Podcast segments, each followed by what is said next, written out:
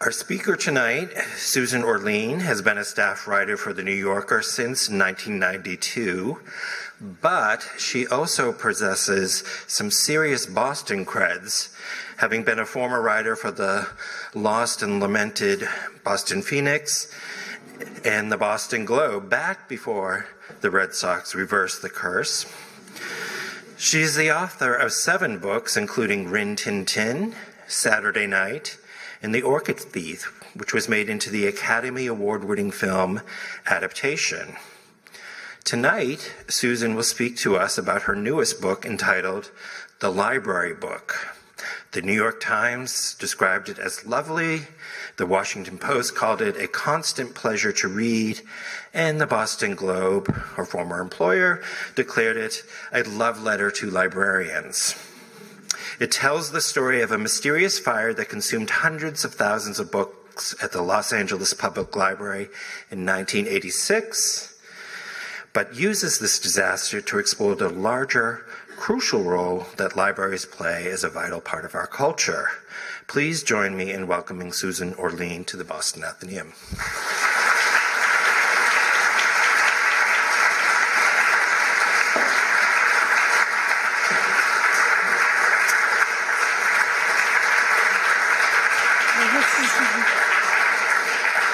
Thank you so much. That's about the nicest homecoming that I've ever received. And I have to tell you before I begin, this is shocking, but this is the first time I've been in this building. And I know it's shocking, um, and I'm not going to leave. Um, I am so honored to be here. Absolutely thrilling to me, and especially meaningful having had a very important part of my professional life unfold here. Um, and I have a few colleagues of mine from that era who are here, and uh, we were reminiscing briefly about it. It was a really important time of my life and a really meaningful one that I still think about. So, being here, also, my son was born here. I forgot. I've had a lot of important events here. Not here, I mean. Um, I want to talk to you about how and why I wrote this book. Um, and to begin with, I want to read a little. I'm going to read a few small, uh, short sections from the book and talk to you a little bit about its genesis and what it meant to me to do this particular book. And this is from the beginning. I grew up in libraries, or at least it feels that way. I was raised in the suburbs of Cleveland, just a few blocks from the brick faced Bertram Woods branch of the Shaker Heights Public Library System. Throughout my childhood, starting when I was very young, I went there several times a week with my mother.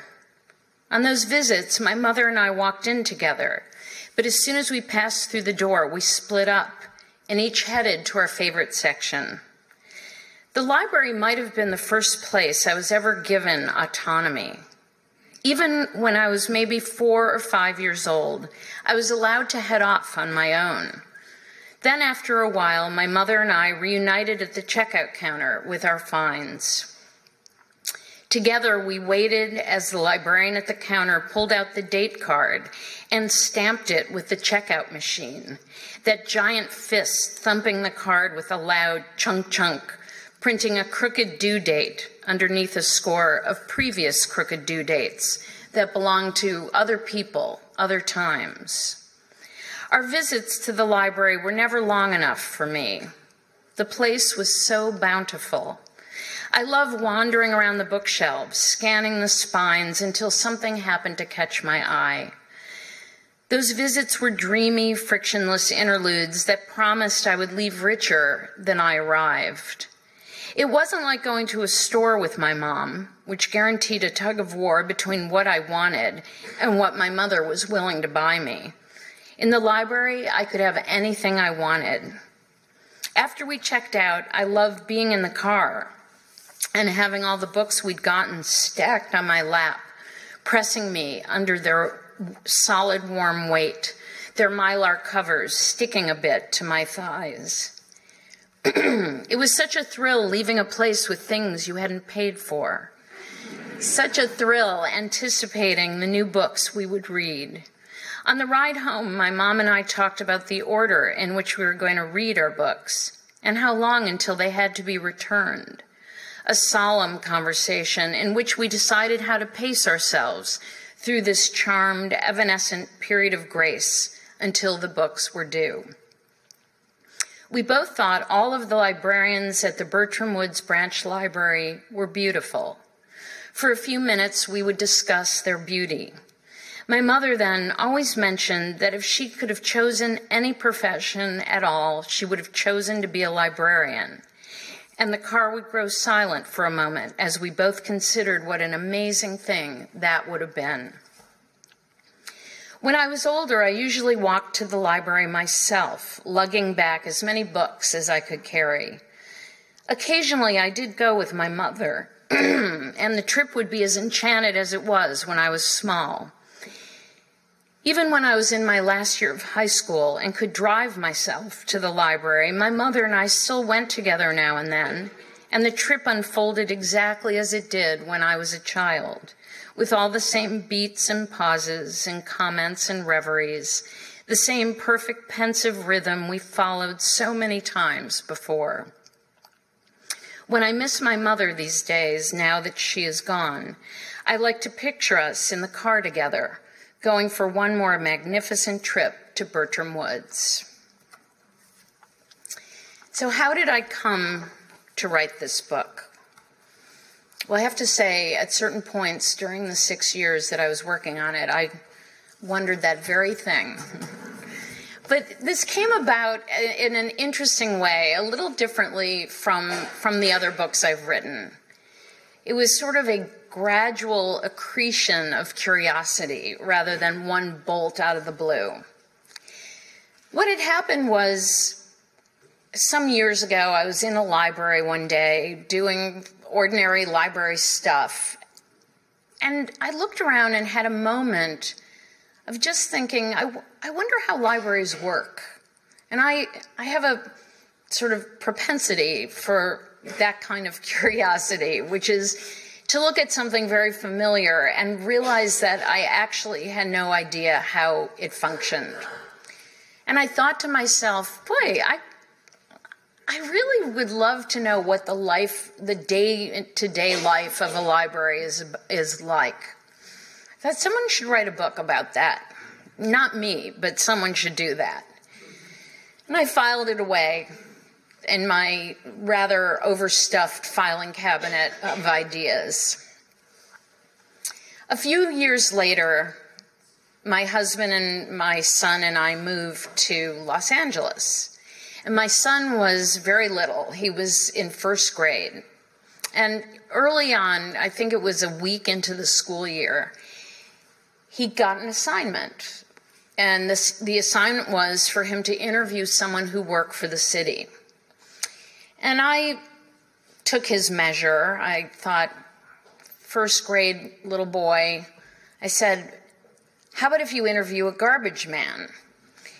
And he took my measure and said, How about if I interview a librarian? I think it's a fact that he'll remind me of for the rest of his life. I, I quickly pivoted and thought, I am such an amazing parent. I mean, look at this kid. So we we were so new to, to, the city that we didn't even know where the nearest library was. I mean, LA was brand new for us, so we looked it up and I packed my son into the car and we headed toward the, toward the library. As we were going, I thought, oh, this is just about the same distance as Bertram Woods was from my house when I was growing up. Just was in the back of my head.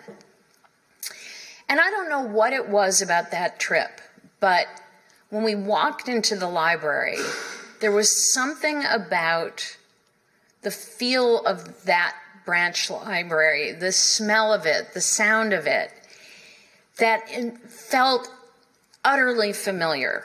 It felt exactly like those trips that I had taken with my mom in a way that was so profound. I felt like I was being shot backwards in time to that exact moment of traveling with my mother. And it, it struck me so powerfully that I thought, why, why are libraries so evocative? I went to lots of places with my mother. And I don't walk into grocery stores and go, oh my God, this is just like going to the grocery store with my mom. I, it was a particular experience that was uniquely powerful and profound. And I thought, I wonder what it is about libraries. Someone should write a book about that. And again, filed it away in my head just as an idle thought. So, around that same time, I was asked by the Library Foundation if I would give a little talk at one of their fundraisers. And as a thank you, the head of the foundation, a man named Ken Brecher, said, um, offered as a thank you to give me a tour of the downtown library. And I was very excited because I didn't know LA had a downtown. And we made our plans. Um, and a few weeks later, I went to meet him. And I was completely struck by the library. I don't know if any of you have been to the Central Library in LA, but for those of you who haven't, it doesn't look like the New York Public Library or the Boston Public Library or the typical big city library. It looks like someone had a book about Art Deco and a book about Egypt under his pillow and he fell asleep. And in the morning, designed this building. It's a a sort of fantasia that's a little Art Deco, a little Moroccan, a little God knows what. And it, it absolutely delighted me. As we were walking through the library, everything that Ken was telling me about the history of the place and the patrons and the former head librarians and the architect who designed it, everything was just bubbling. It felt to me like the whole place was just chattering with stories. And I thought, God, someone should really write a, a, book about libraries. But what would what would be the narrative? And I was just very excited because I loved the place. We wandered into the fiction section, and Ken t- just pulled a book off the shelf and took a, a deep whiff off the book. And I stood there a little awkwardly and thought, am I supposed to take a, another book now and smell it, or uh, what, what do I do? And I kind of smiled, and he said, You can still smell the smoke in some of them. And I said, Did they used to let people smoke in the library?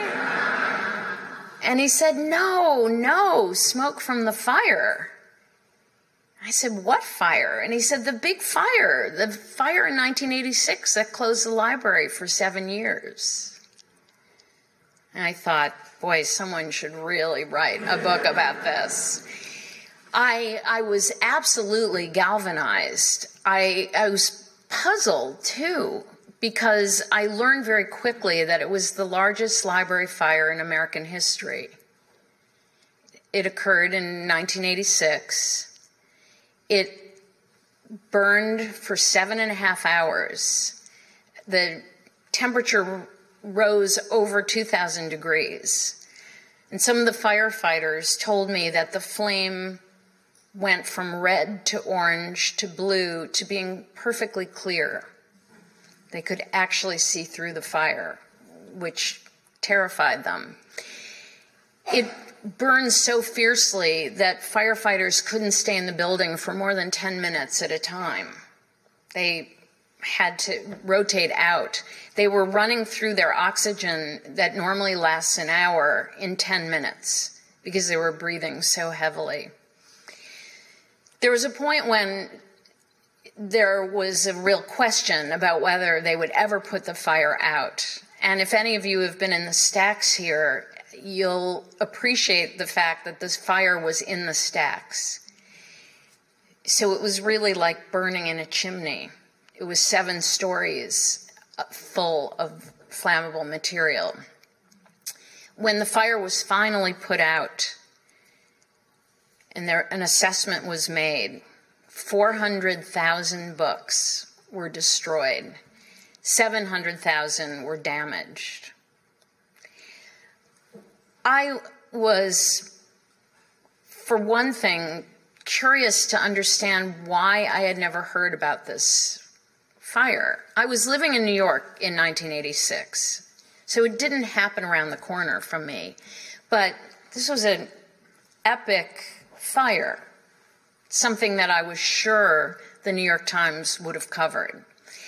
So after my tour of the library, I, I came home and looked up the New York Times from that day in April of 1986 because I thought, what was going on that would have pushed this news out of uh, out of my view? well, the newspaper of that day had a banner headline, something to the effect of "Soviets deny meltdown at Chernobyl nuclear plant." So I knew right away why I hadn't heard about this. And it, it the other thing that I found fascinating was my reaction, which is nobody, uh, fire is horrible, and nobody wants to hear about a fire. Nobody delights in a fire.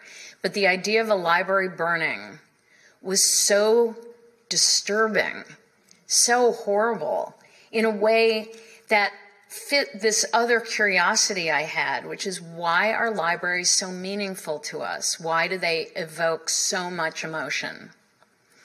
So I want to read a tiny bit about the fire before I move on. At first, the smoke in the fiction stacks was as pale as onion skin. Then it deepened to dove gray. Then it turned black. It wound around fiction A through L, curling in lazy ringlets. It gathered into soft puffs that bobbed and banked against the shelves like bumper cars. Suddenly, sharp fingers of flame shot through the smoke and jabbed upward. More flames erupted. The heat built. The temperature reached 451 degrees, and the books began smoldering. Their covers burst like popcorn. Pages flared and blackened and then sprang away from their bindings, a ream of sooty scraps soaring on the updraft. The fire flashed through fiction, consuming as it traveled. It reached for the cookbooks. The cookbooks roasted. The fire scrambled to the sixth tier and then to the seventh. Every book in its path bloomed with flame. So, out of the books that were destroyed, I mean, it's almost, it would almost take me too long to, to list all of it for you, but whole sections of the library were gone. All of the fiction, A through L, all of the science, 90,000 books about computers, all of the theater, all American and British plays, five and a half million American patent listings, and this was the only complete patent collection west of the Mississippi at that time. Um, the entire collection of Jane's annuals for aircraft, dating back several decades, 9,000 business books, 6,000 magazines, 18,000 social science books, a first edition of Fannie Farmer's Boston Cooking School cookbook, from 1896, 12,000 other cookbooks, including six books of popcorn recipes. So it, it was a devastating fire. And it was determined fairly quickly, or a decision was made fairly quickly, that it was arson. The definition being that it was lit by an open flame in a human hand. So this was fascinating to me. What happened? Why would someone burn a library? Now, in a way, that's a rhetorical question because we've been burning libraries for as long as we've been building libraries. And the number of books lost over the course of history is, is practically unimaginable, particularly in World War II, which was the single most destructive event to books in the history of mankind. There were millions and millions and millions of books burned. Some were collateral damage when cities were bombed, but many were sought out and burned. And this brought me back again to the question why would you seek out a library and burn it? There's no strategic value when you're waging war in burning a library. But it was done repeatedly. The Nazis had a specific unit called the Brenn Commandos, and they were simply charged with finding libraries and burning them down. The reason is that it's horrifying to people. It's a way of saying to people, you and your memories and your culture will be lost to the world's memory. They'll be gone. So it's a psychological blow. Actually, George Orwell at one point said that burning books was, in his opinion, the characteristic behavior of the Nazis because it was a an attempt to not only warn people of the fact that there was no safety anywhere because people think of libraries as so safe, but as a a warning that the world would never remember them and they would be wiped from the face of the earth. Where does our emotional connection come in? Well, I was seeking this through the entire time I was working on the book. And I came across an expression that's used in Senegal that finally brought it all together to me. And the expression is when someone dies, rather than saying that they've died, you say his or her library has burned. And to me, that captured everything. That made me realize what is the resonance between us and our books and our libraries. Each individual has in his or her mind, in a sense, a personal library. It's volume after volume of knowledge, of information, of vignettes, of fantasies, of dreams, of memories of every experience in their life and their aspirations, every person they've ever known, filed away almost like little books in our minds. Libraries do that same thing for an entire culture. There are memories. They hold in them all of our dreams and our fantasies and our knowledge, everything we've learned, everything we're trying to figure out. So the connection is deep, and in a way, we're interwoven with the experience of a library. It's as if they are a communal brain that represents what we each have inside of us. This became more vividly clear to me when I was working on the book. When I first decided I was going to be that person who was going to write this book, I, I told my mom, and like all good mothers, she took credit for it immediately and said, You know, I think I'm the one who first introduced you to libraries and had you fall in love with libraries. And I said, You know, you're right, you did. And she was very excited that I was writing a book about libraries. About a few months into the process of working on the book, she was diagnosed with dementia.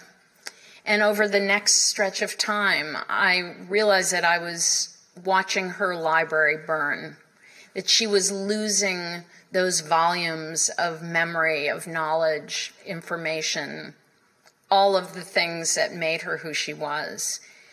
And that's when that expression really made me understand how deeply we are aligned with libraries and why we care about them so much.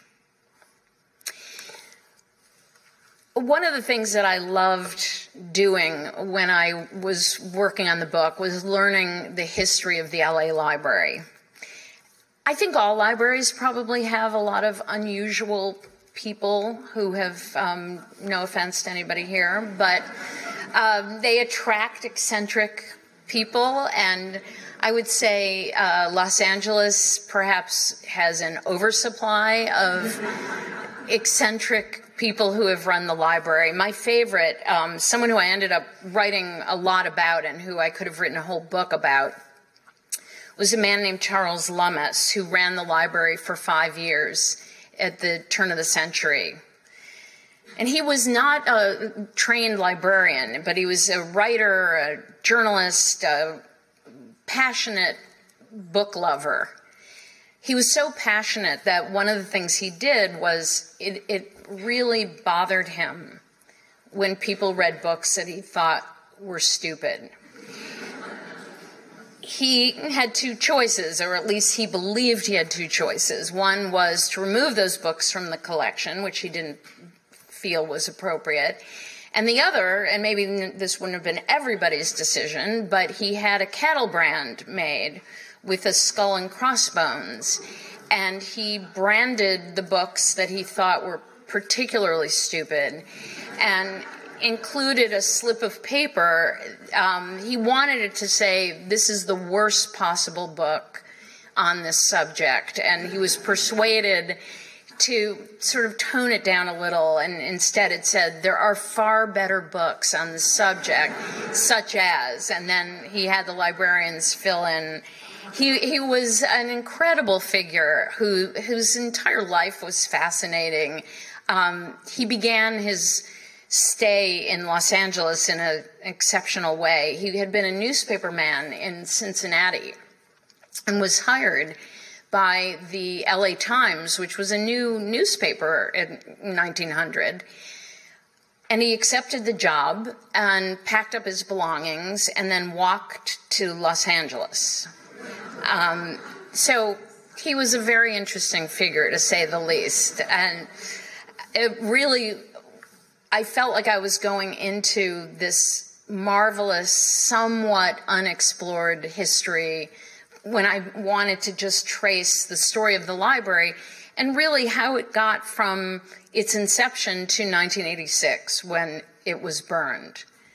Now, just to go back a little bit, I failed to tell you that the library was closed for seven years after the fire.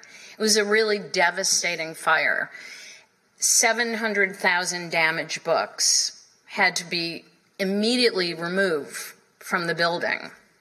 And many of them were smoke damaged, but many of those 700,000 were wet from the hose, you know, the water that was used to put the fire out. So if books get wet, you either have to dry them immediately or within 48 hours they'll mold in which case they're hopeless. They can't be restored. The only thing you can do to buy yourself some time is to freeze them while you're waiting to figure out what you're going to do with them. So within a day, 700,000 wet books were removed from the library. And then someone said, Does anybody have a really big freezer? Um, so we can freeze these books. And they ended up in the frozen food warehouses all around the city. Um, and they stayed there for six years when they were finally, and actually, you know, some of them smell like smoke, and I assume some of them smell like, you know, shrimp. Um, but when they were finally removed and an attempt was made to dry them out, it was the largest single book restoration project ever undertaken.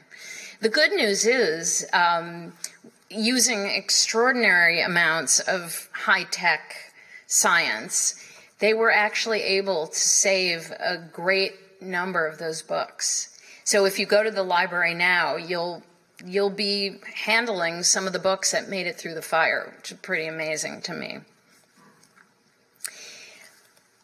As I was working on the book, um, and the way I write is I do all of my research before I begin writing. And I was researching for at, uh, close to three years when I thought, all right, I think I've, I'm ready to write. One day I was telling one of the rare book librarians very proudly that she wouldn't be seeing me around as much anymore because I was just going to be at home now writing the book. And I said, I'm done. I've done all my research. I know everything there is to know. And she looked at me for a minute and then she said, You know, I think there are some boxes. And I said, Ah. And she said, Wait a minute. Hang on a minute. I thought to myself, I could run. I just no one will know. I'll just get out of here. And I, the reporter in me made me stay. After a few minutes, she came out and she was just beaming from ear to ear. What I didn't notice is there was a clerk behind her, sort of dragging this cart. And she said to me, I was right. There are 68 boxes of material way back in the rare book. And I, I just stood there and said, That's fantastic. Um, so happy. And actually, it was amazing material. It was material, much of which had been collected by librarians uh, from the very beginning of the library's history. Odds and ends, uh, Charles Lummis's annual reports, which were are worth reading because they're so insane, and endless amounts of detail and and sort of flotsam and jetsam of the life of the library. So it was really wonderful. It set me back a few years, I have to say. But um, one of the things that was in there, and I just want to read a little bit um, from this because I loved it. The great thing about writing a book about libraries is that librarians are, are very organized and they keep lists of things. And one of the things I came across, which I adored and could easily have published just in and of itself, was a logbook from something called the Southern California Answering Network. And that was essentially the human Google. It was um, the bank of librarians who answered phone calls all day long. And LA had, and I'm sure Boston had a similar system back when that's how you got information. LA's was particularly busy because they would get very, very busy in starting at about four in the afternoon. Someone finally figured out that when the libraries on the East Coast closed, people would all start calling the LA library with their questions. So they were very busy. But I loved the questions, and this log was just like candy for me to read. So I, I want to read a little bit from it for you. This is from the 1960s. Um, these were calls that were coming in to the Southern California Answering Network. Patron call. Wanted to know how to say the necktie is in the bathtub in Swedish. he was writing a script. Patron call asking for a book on liver disorders for her husband, who is a heavy drinker. Patron wants to know origin of the expression bear coughed at the North Pole, unable to provide answer. Patron call asking whether it is necessary to rise if national anthem is played on radio or television. Explain that one need only do what is natural and unforced. For instance, one does not rise while bathing, eating, or playing cards. Patron is a writer in Hebrew, wanted to create a pun between the word for Zion and the word for penis. We couldn't find a term for penis, but the word copulate is mitzion, which helped her make a pun with Zion. Patron inquiring whether Perry Mason's Secretary Della Street is named after a street and or whether there is a real street named Della Street. and finally, and this is a sort of tender one, patron asked for help writing inscription for father's tombstone. So you can get whatever you need at the library.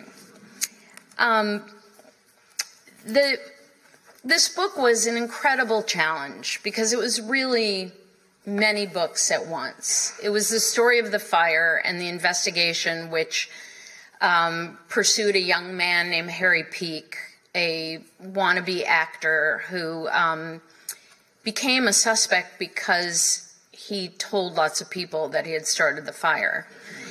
Um, he was a a guy who had big dreams and had a an unfortunate tendency to tell stories. So the question became a matter of whether this was one of his stories or whether he had actually started the fire. And the legal story itself was fascinating. It was also the story of the history of the library, which was just populated by people like Charles Lummis, these wonderful figures. It, it was like a pageant of interesting people, and it was such a pleasure to dig into that history.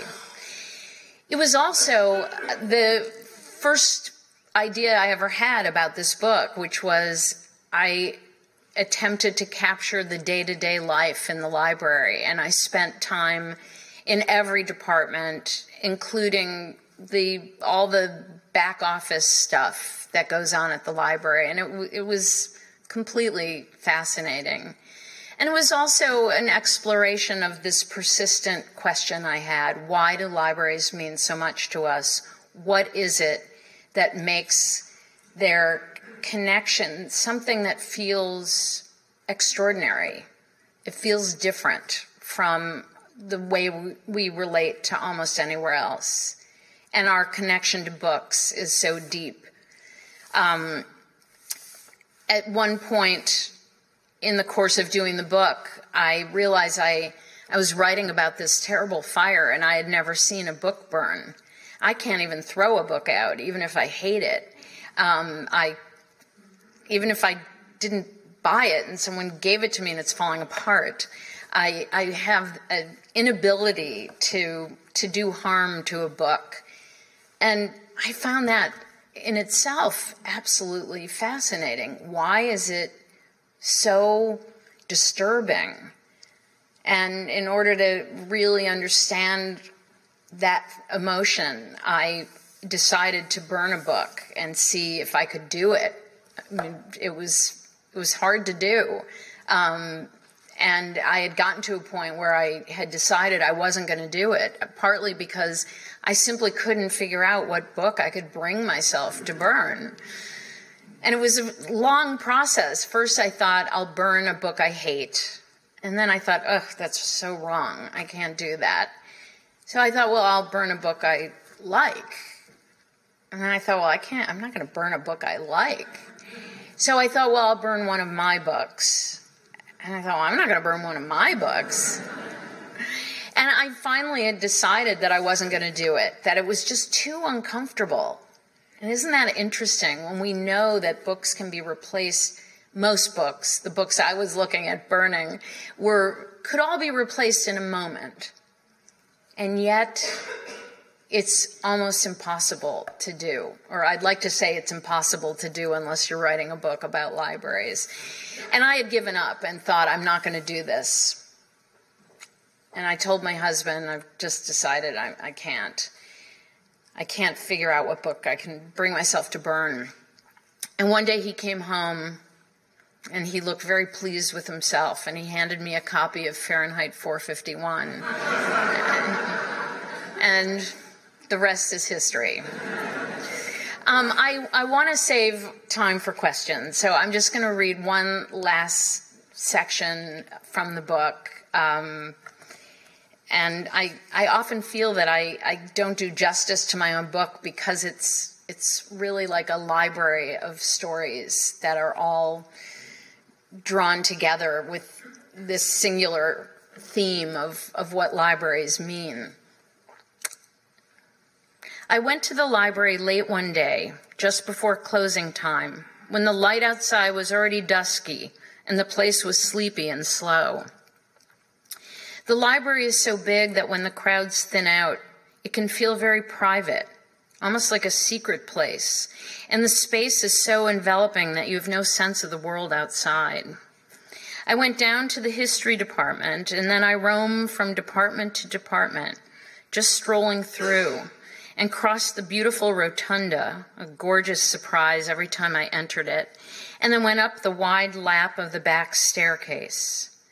The silence was more soothing than solemn. A library is a good place to soften solitude, a place where you feel part of a conversation that has gone on for hundreds and hundreds of years, even when you're all alone. The library is a whispering post. You don't need to take a book off a shelf to know there is a voice inside waiting to speak to you. And behind that was someone who truly believed that if he or she spoke, someone would listen. It was that affirmation that always thrilled me.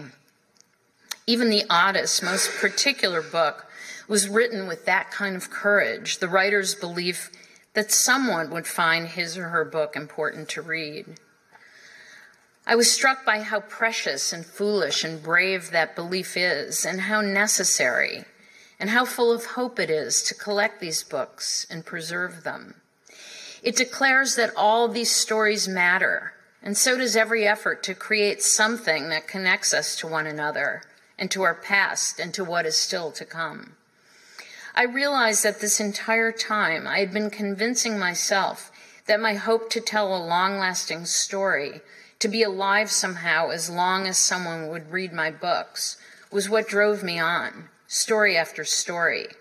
It was my lifeline, my passion, my way to understand who I was. I thought about my mother, who died when I was halfway done with this book, and I knew how pleased she would have been to see me in the library. And I was able to use that thought to transport myself for a split second to a time when I was young and she was in the moment, alert and tender, with years ahead of her. And she was beaming at me as I toddled to the checkout counter with an armload of books. I knew that if we had come here together, to this enchanted place with all the stories in the world for us to have. She would have reminded me just about now that if she could have chosen any profession in the world, she would have been a librarian. I looked around the room at the few people scattered here and there. Some were leaning into books, and a few were just resting, having a private moment in a public place. And I felt buoyed by being here. This is why I wanted to write this book to tell about a place I love that doesn't belong to me, but feels like it is mine, and how that feels marvelous and exceptional. All the things that are wrong in the world seem conquered by a library's simple, unspoken promise Here I am. Please tell me your story. Here is my story. Please listen. Thank you.